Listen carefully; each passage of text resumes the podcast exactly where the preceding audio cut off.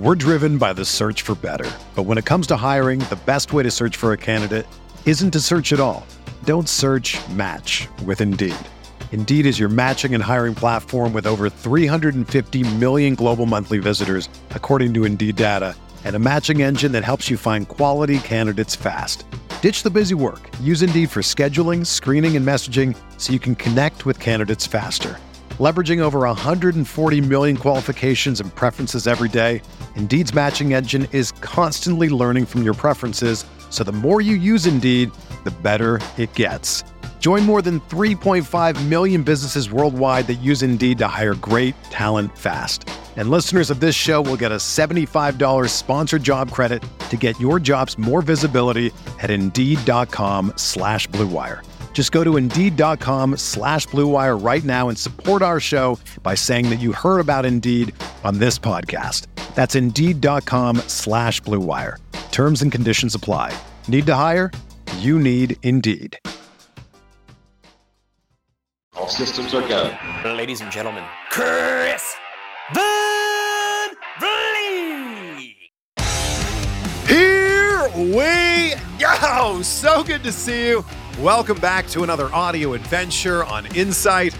I'm Chris Van. Thanks for being with us as we once again do another deep dive into an incredible story with a fascinating person. And ah, this is such a good one today. If it's your first time here, take a second right now to click subscribe on the podcast player of your choosing so you don't miss out on anything that we have coming up. And by the way, thank you for helping to make October the biggest month yet for Insight in terms of downloads. And I'm guessing, I'm guessing because you're on this ride with us that November's going to be even better than that. And then December is going to be better than November was. And then all the way into 2022. Woo!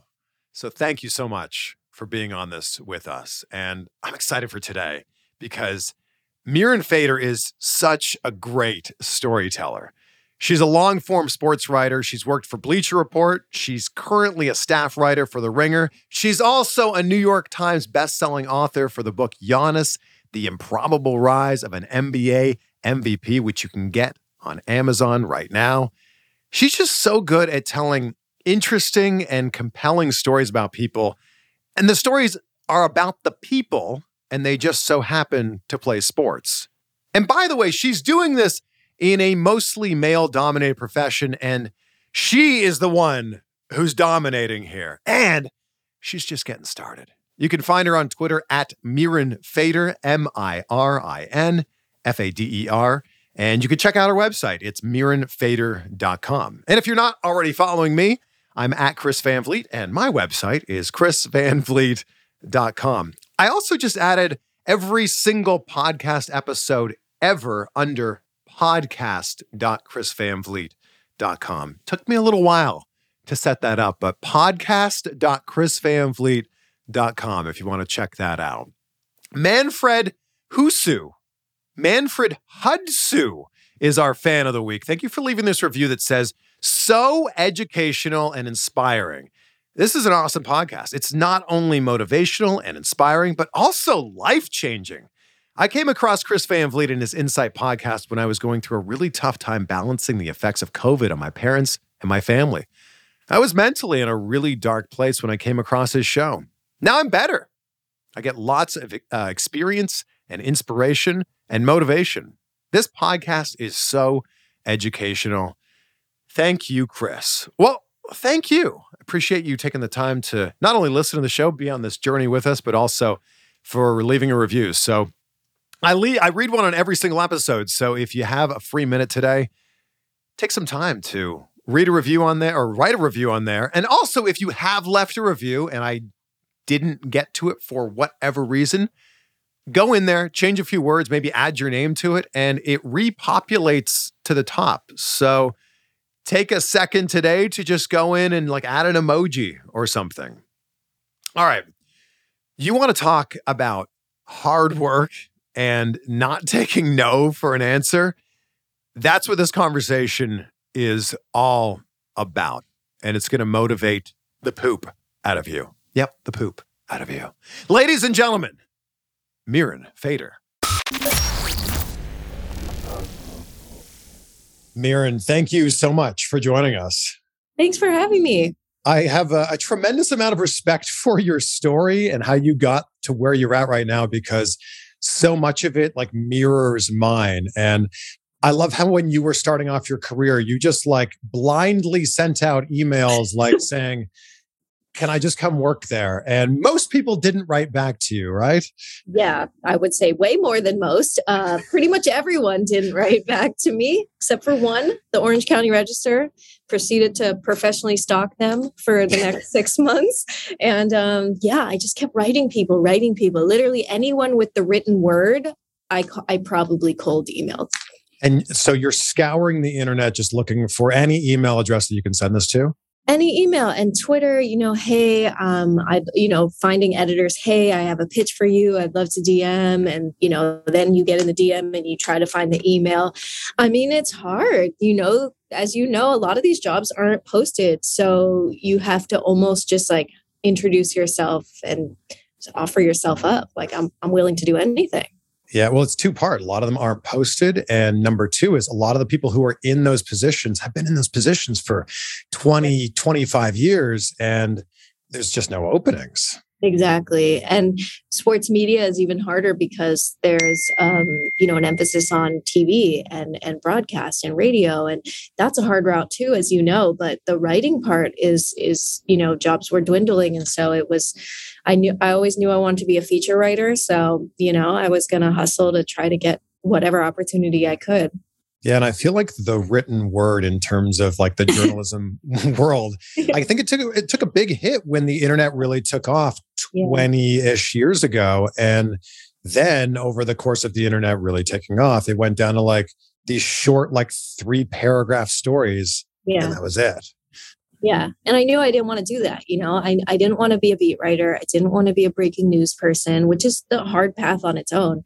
But, you know, I just fell in love with long form writing and features. And I, you know, I still believe those stories matter. So for me, even though that wasn't exactly a popular um, desire to have at the time to want to be a long form writer, I, I didn't care. I was, this is what I wanted to do. And I was going to go after it wholeheartedly. But if we take this back, the real passion, the real dream for you was you wanted to play basketball. You yeah. want you were going to be a WNBA star. Yeah. I know. And um, you know, I didn't get the memo that you have to be tall to do that. Um, but I And how tall are you? I am 5'0 even. Uh, I mean, you know there was Ivory Latta, there was Shannon Bobbitt, there were a couple women doing it, but oh my god, it was such a hard road. And you know, my the joke in my family was like, my mom was like, "When you get to college, you're gonna grow," and um, it never happened. Um, so I really did push it as far as I could. You know, I was that girl with a ball at her hip every day um, in middle school, high school. You know, I was obsessed with basketball. I really, really wanted it. Um, but it's I don't know, it's just informed everything that's happened after in my journalism career, you know. But I feel like there's there's another like lesson here for people to really extract from this. And it's that like when one dream ends, that's that's not the end. Like another one can begin. So yeah. Like where did you fall and start falling in love with writing? Yeah, you know, it's literally that demarcation, like you just said. It happened my first year of college. So I was playing for Lewis and Clark College in Oregon. Um, and I really was just having an awful experience. And it was just like so clear to me basketball was ending. And I took this woman writers class there. And, you know, when the teacher, the professor was just talking about writing and reading, and I was like, wow, like, I love that too. You know, maybe I could do something with that. And just kind of like seeing one door closing and the possibility of another door it just kind of planted the seeds. And you know leaving a sport is really really painful. And i think dealing with the loss of identity and things like that over the course of you know that first year of college and then into the second I, I really started you know transitioning into thinking like there's other stuff out there. Um but you never think of that as a child you know? You're just 10 years old and you want to be the next diana taurasi. You don't think of what's next you know until you have to.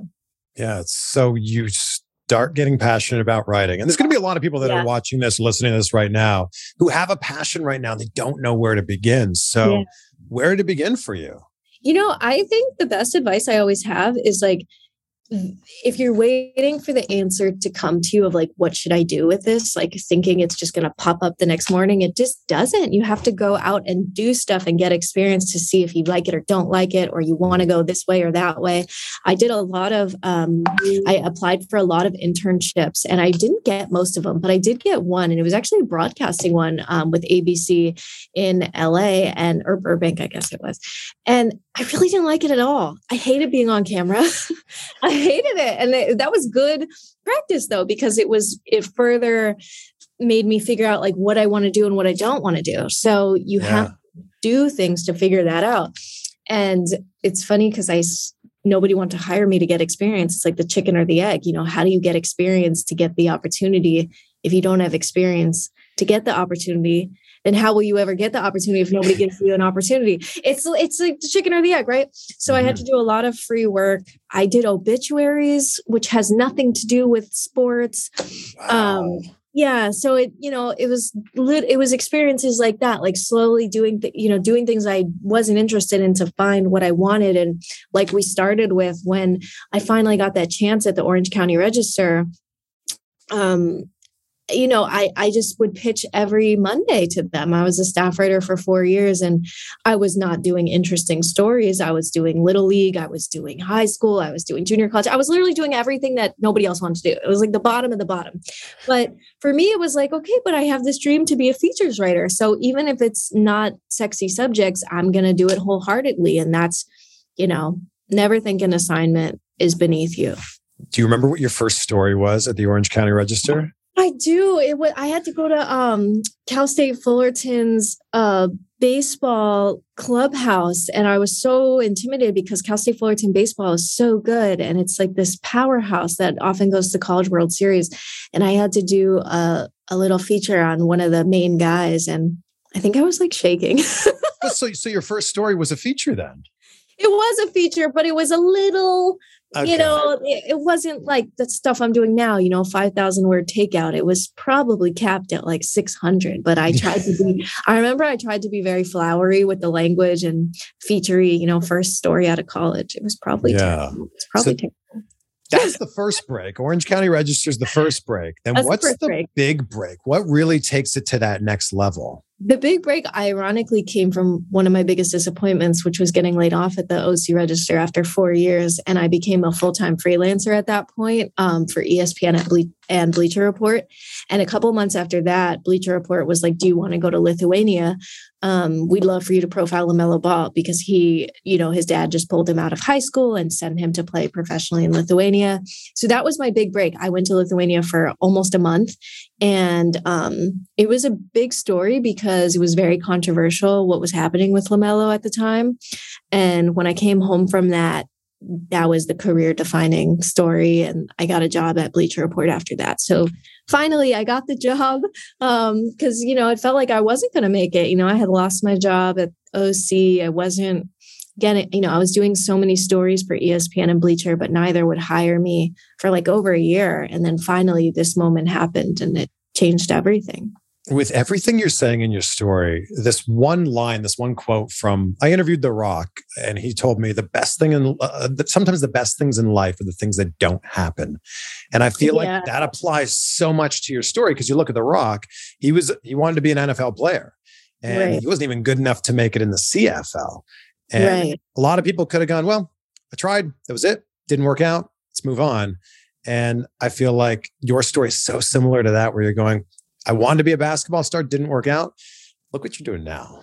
Yeah, I th- I was thinking about that exact thing recently because, you know, what if what if that never happened, right? Like what if my basketball mm. dream did come true? Like none of this would happen and I wouldn't be the person I am. I think dealing with so much disappointment made me an empathetic person and reporter, which really informs a lot of the work I do, you know, writing these stories, these human based stories on these athletes. And all these experiences kind of led to that, you know, and I, I, when I lost my job at the OC Register, everyone around me was like, "This is the best thing that will ever happen to you." And I was like, "What are you talking about? This is the worst. Like, this is absolutely the worst. Like, I'm how am I ever going to get hired again?" And blah blah blah. And it's true. Like, the things that didn't happen really made way for things to happen.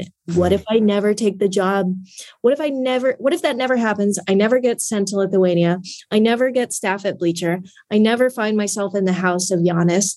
You know, for a story for Bleacher. The book never happened. You know, it's like a series of things. So I, I don't think there's a preordained order. I just think life happens and you have to move with it.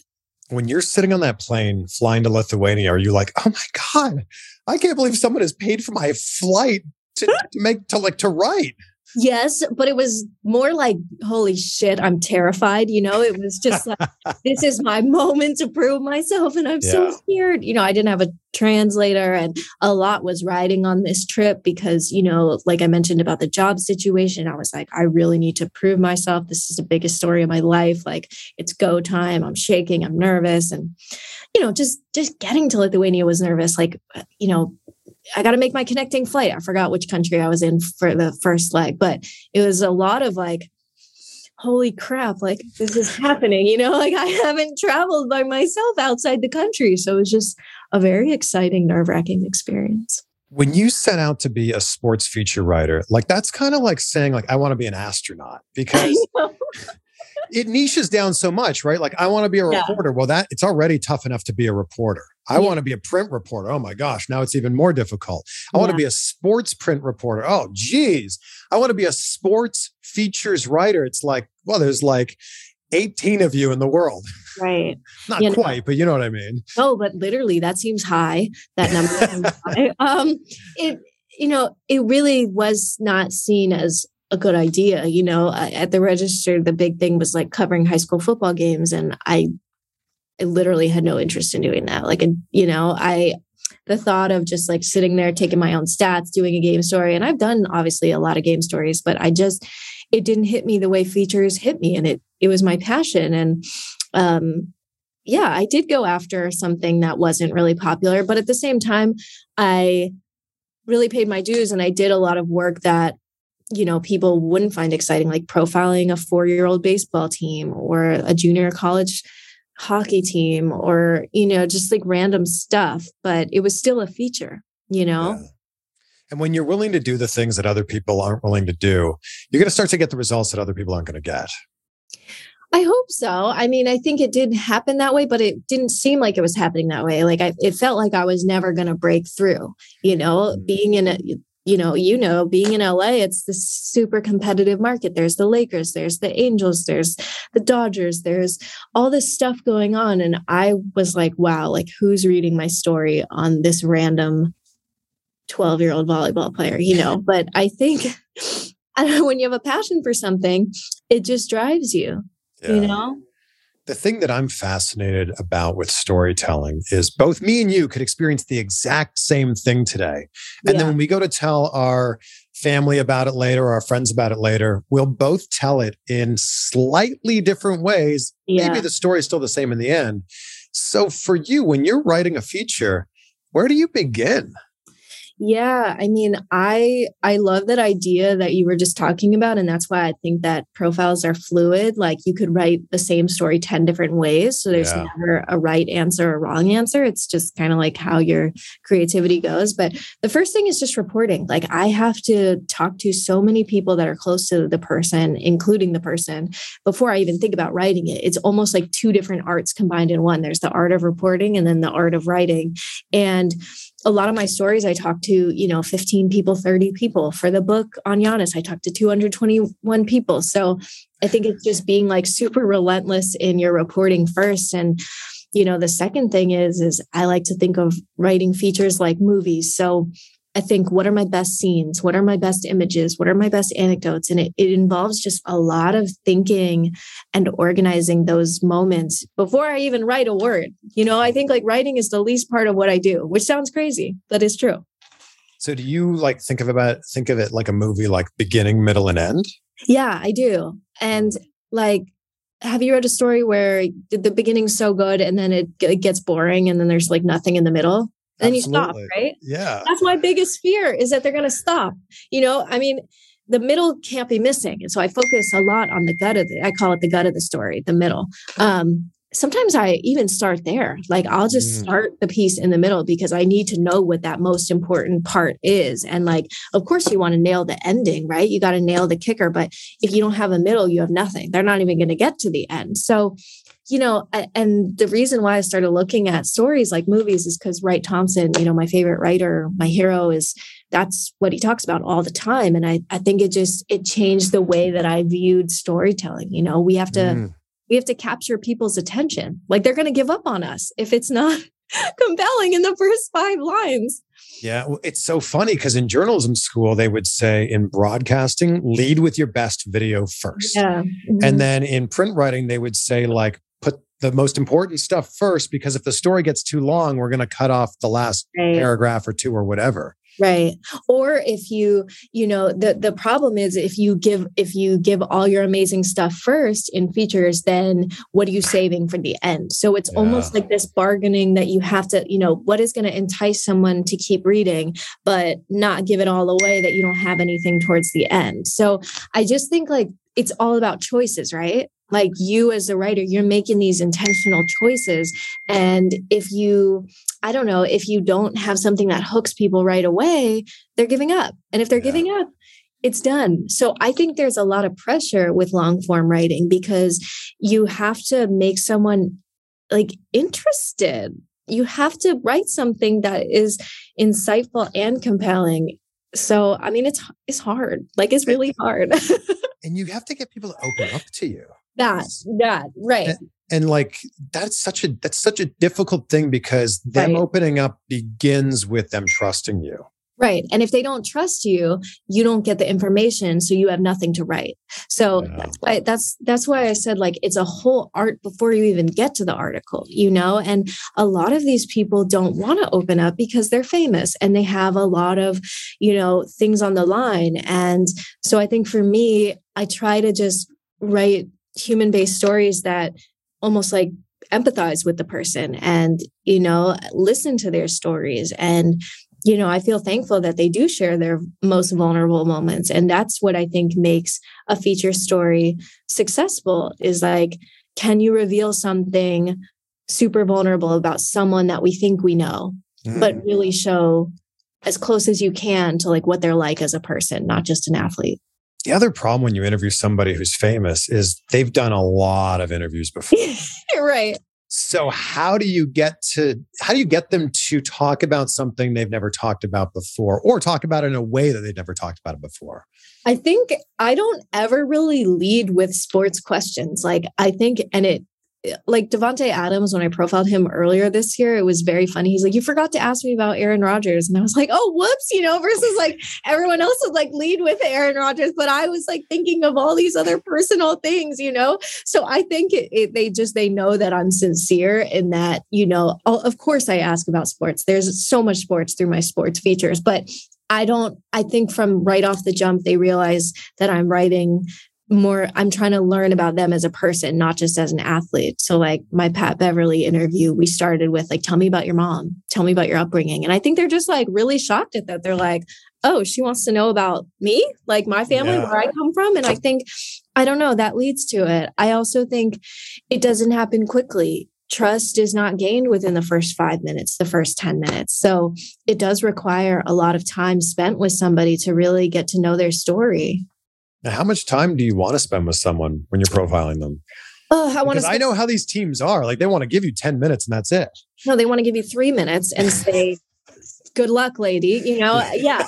So I think uh, for me, I've been on both ends of the coin. I still am on both ends. I, sometimes I'm fighting for ten minutes, but it, it requires hours. You know, I, yeah. it, it requires hours, and I've you know, I've been fortunate to spend, you know, like a couple weeks with LaMelo Ball for one story in Australia, you know, a day with Brandon Ingram for a story on him, you know, but I've also had to piece together features with like 10 minutes with, you know, Aaron Donald. And I think like the features really suffer when you don't have that time. But the other thing is, and this is why I feel like long form storytelling is valuable, you get to talk with all the people that know him, mm. and everyone around this person has a story about him.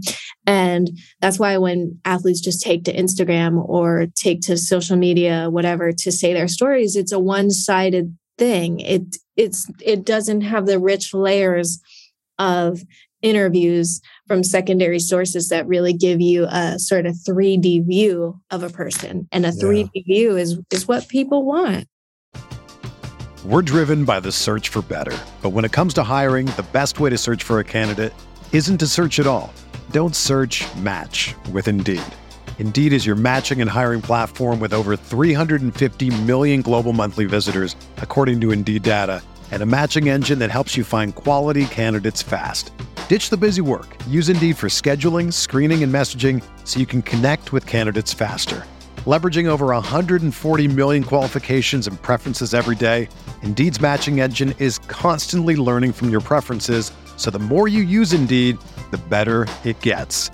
Join more than 3.5 million businesses worldwide that use Indeed to hire great talent fast. And listeners of this show will get a $75 sponsored job credit to get your jobs more visibility at Indeed.com slash BlueWire. Just go to Indeed.com slash BlueWire right now and support our show by saying that you heard about Indeed on this podcast. That's Indeed.com slash BlueWire.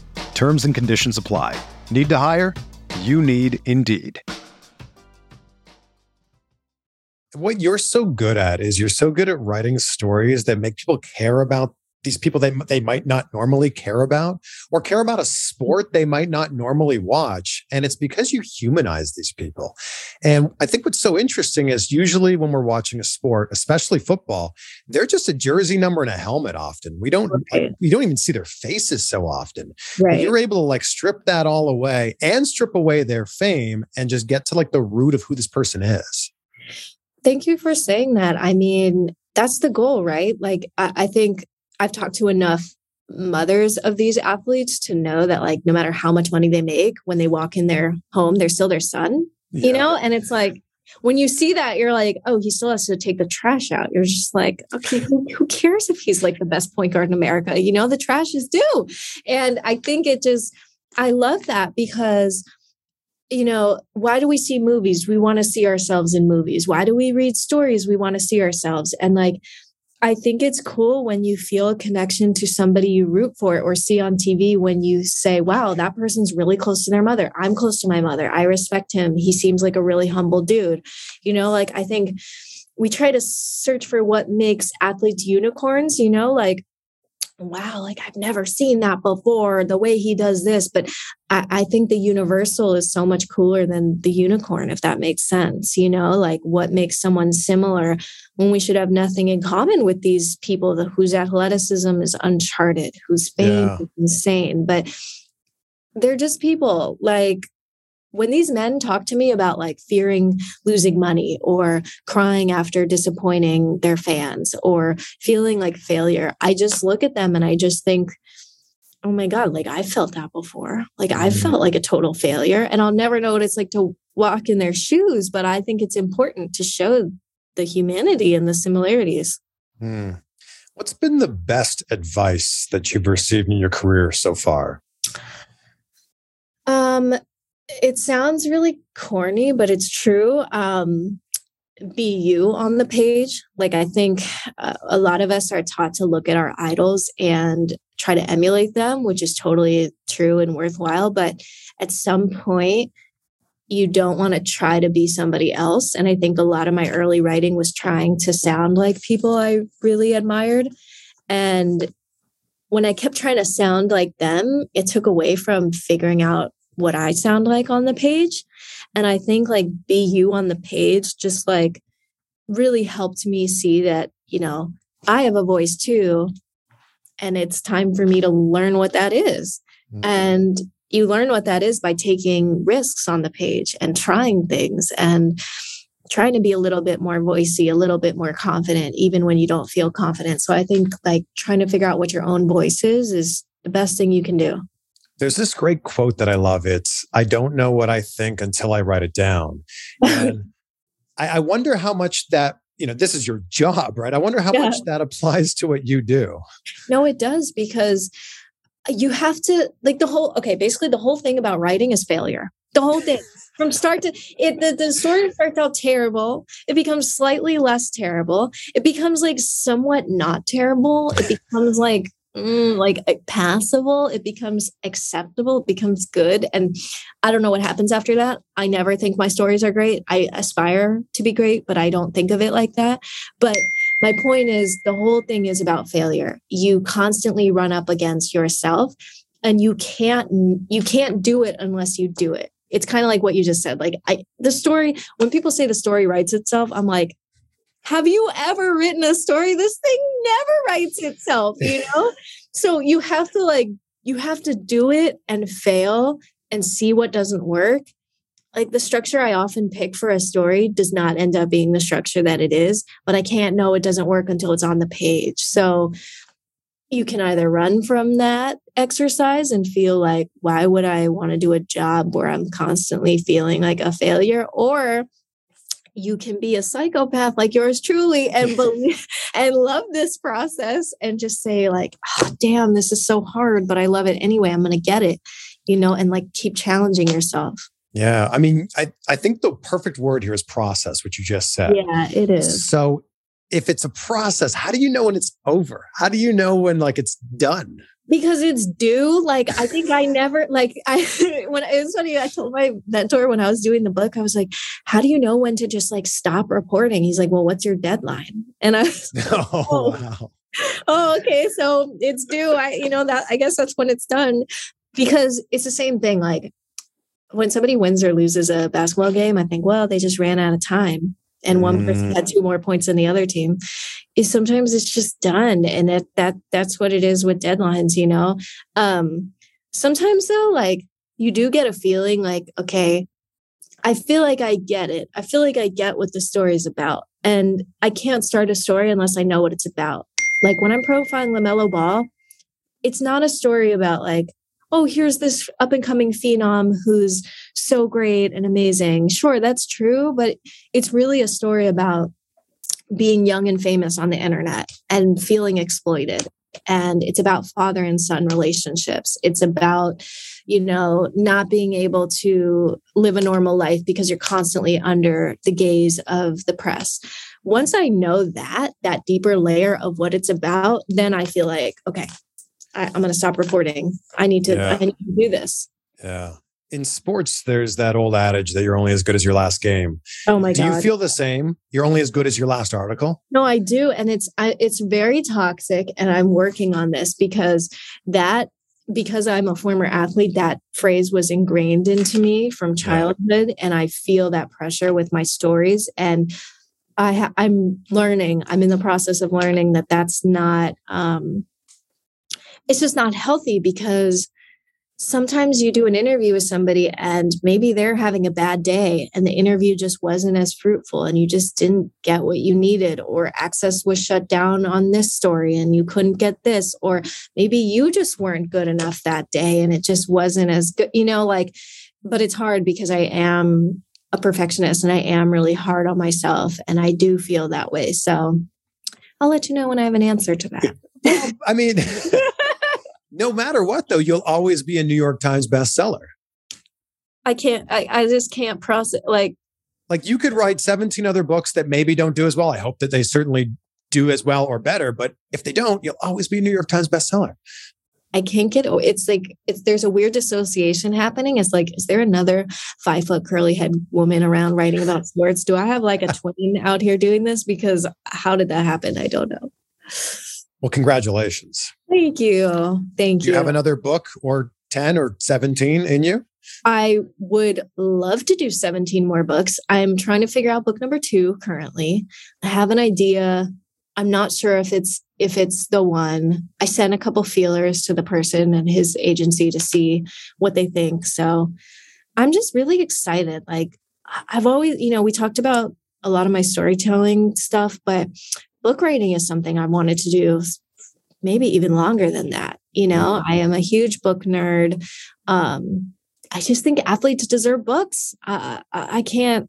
Uh, it's so weird to me. Like how somebody could be like 26 years old and have a whole life ready to be examined. You know, it, they've lived like eight different lives, some of them, you know? Yeah. What book are you reading right now? What? I'm reading Anita Hill's book, um, which is different for me because I'm usually a fiction person, it's nonfiction. Um, I'm almost done. It's pretty good. It's called Believing. Okay. What would you say is the book that you gift to people most often or recommend to people most often? Oh God, I and I am a lover of gifting books. I've been giving out um Sigrid Nunez's um The Friend, and Hmm. it's a book about grief, but also there's it's like an undercurrent of love for writing in there. Um, I feel like the past two years, obviously with the pandemic, has been this like longing for connection and feeling cut off and sad and even on your best day you feel sad because we're just like in this time period Yeah. and this book like really was a balm for me and i've gifted it to so many people so yeah i, I love gifting that book I will. I will have. I, I love reading, so I'm going to have to. Read yeah. yeah. Read it, yeah. Read it, books Who who really inspires you to be better every single day? gosh i mean Wright Thompson when i look at his writing and i look at mine i'm like oh my god i have so long to go you know he's just amazing but in my personal life probably my parents um i have such a close relationship with my parents they live like 10 minutes away i see them all the time they just inspire me and um you know they love me even if an article is good or bad or whatever it's not about that same with when i was a basketball player and um the fact that they've supported me through all these changes, right? Like first dream didn't happen. They supported that dream. Second dream did happen and they support that as well. So it's just cool that, you know, love and worthiness is like not dependent on what you do or don't achieve. So Yeah. Well, second dream is happening right now. it's happening. Yeah. Thank God. what, what's the article that most people talk about with you, or most people reference, or years later is still getting read all the time? I think for sure the LaMelo Ball one that we talked about, but Yeah. most recently the Gigi Bryant one. Um, I essentially wrote like an obit feature a couple weeks after um, she passed, and that was the hardest story of my entire life. I was so emotionally attached to that story. It was so painful to do, and I was so afraid of not doing a good enough job because it Mm. mattered so much. Um, so I think that one. When Mm. people when people mention that to me, it means a lot because of course the subject matter and wanting to do her story justice, but the lead of that story is so personal to me um, because it's it's basically me talking about what it is to be a young girl loving basketball, which goes back to like everything we were just talking about. yeah. So I feel like my two worlds really collided with that piece. What I love is when you go to your website and you read your bio, there's like a comment section below. And it's so funny how many people will find one of your articles, I love it so much that they So need to know who wrote it. Then they Google you and then they find your website and then they leave a comment on your bio going, Mirin, I love this story about insert name here. And then they mm. do a deep dive into all of your stories. I know it really means the entire world to me, you know? And like they write like a paragraph. I mean, it really just makes me emotional because like I never thought anyone would read my work, right? Like other than my mom. Like I, I just it's so nice. It's it's just so nice. People, you know, the internet is like a terrible place, but it can also be really nice. Mm. Who's the person you wish you could profile that maybe we've only had one or two layers of the onion peeled off and you really want to get in there? Oh God, I need to profile Luka. Like I've been Yeah. pining for this profile for so long. I don't understand how he's so famous and we know nothing about him. It's kind of like the Giannis effect. Like, like truly, like what do we know about him? Like all I know is where he's from and it stops there. Like I don't Yeah. I don't understand that at all. Um, so that's like a dream profile. And then the second one is Vanessa Bryant, which I've been also trying to for a very long time. I don't know, like stories, you know, you see the ones that are published, but people never see the ones you chase uh, in your time by yourself. And I chase hundreds of stories that never happen. So for all the ones that are published, it's like a book of stories that never occur. So it's, you know, and maybe some of them you get halfway reported in and then they die for whatever reason. Um, Not the person, the story dies. the story, the story, Yes. the story dies, not the human.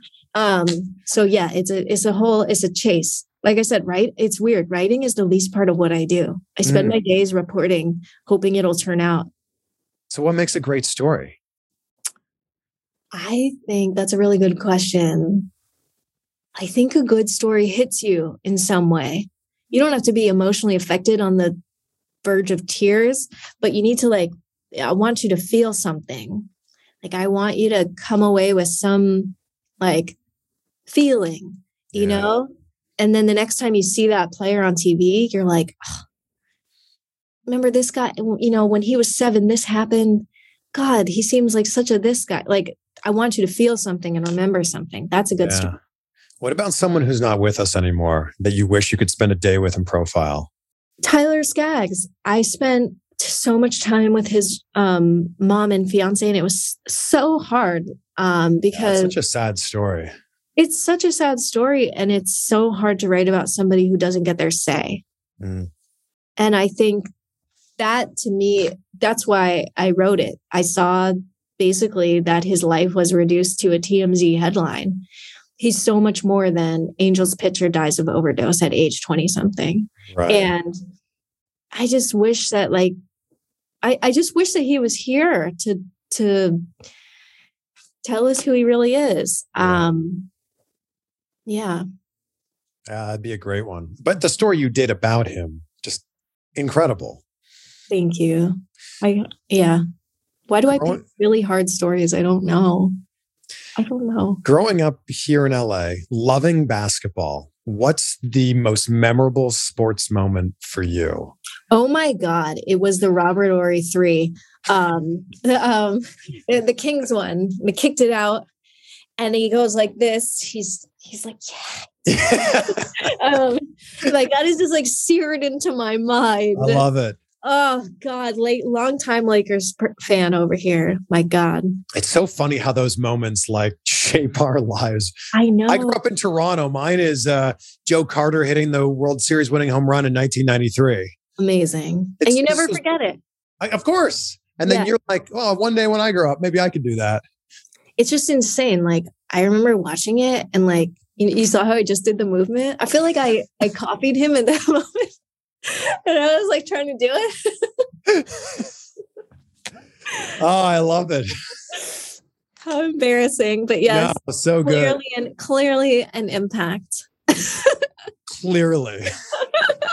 Look, I have I've loved this conversation. I think there's so much here that no matter what your passion is in life, there's the ability to get there. And I think that it's so important. You mentioned this earlier. Just take that first step. Just Yeah. like just chase chase that dream. Take that first step of that 10,000 mile journey. Right. Why can't it be you? Like I think about this all the time when I go to bookstores and I would do this, I would see so many books and younger me would be like, "Well, I can't be on that shelf. There's so many books." And then I got older and I realized, "No, there's so many books. Why can't that be you? You could be one of them." I, I say this all the time with podcasting. I say, you know, anyone can have a podcast. Yeah. Anyone can write a book. Literally. Literally, you can. That's for that's uh, that's the best part about it, and also the worst part about it. I feel know. like It's like democratizing, but the, is the quality there? But still, you know, like it's who was to say a five foot woman failed basketball dream would end up writing, you know, a book on an NBA MVP? Like nobody would ever say best selling book. Sorry. Thank you. Nobody would ever think that. I wouldn't think that. My family wouldn't think that. Nobody would ever think that. It just goes to show like your life can turn around. You know, when I was depressed about basketball and not making it, I never thought that I could ever be happy about something after that. And then it turned out I love writing way more than basketball. And I'm so happy that things didn't work out so they could work out in a new way. So, yeah, I agree. And this is just the beginning, too. Like you've got another, I don't know, 40 years in your career. Well, you put the 17 books on my shoulder, so I think I've Not got just to make it 16 more. Yeah, I, I got to make it happen somehow. I end every conversation with the same question because I start and end every day with gratitude. I say out loud three things that I'm grateful for.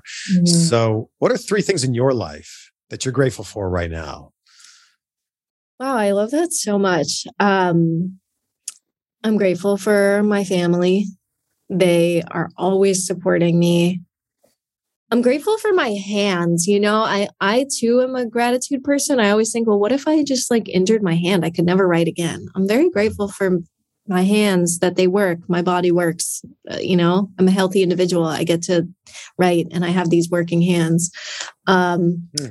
The third thing I'm grateful for is food. I'm a big baker. I'm a big um, cook, home cook, and when I go to the grocery store, I think like wow, how superfluous. You're just getting extra flour to make this thing. But like, think about all the people that don't have money to get basic vegetables. Like, you're so lucky. Like, you're just, you're so lucky. You yeah. know, you have plentiful food. So yeah. I'm grateful for those things. I love it. I'll add one more in. I, I feel like you should be so grateful for the things that didn't happen. Yes, it, I am. Now that I now that I feel emotionally healed from them, yeah, yeah. I am grateful. Yeah. Mirin, thank you so much. This has been such an enjoyable conversation. I don't know why we didn't do this in person, but we should next time. I know we should because there's lots of coffee shops full of writer, podcaster types, and there's friends we got to meet. So thank you so much. There you go, my friends. Thank you to Mirin for joining us and for sharing her story.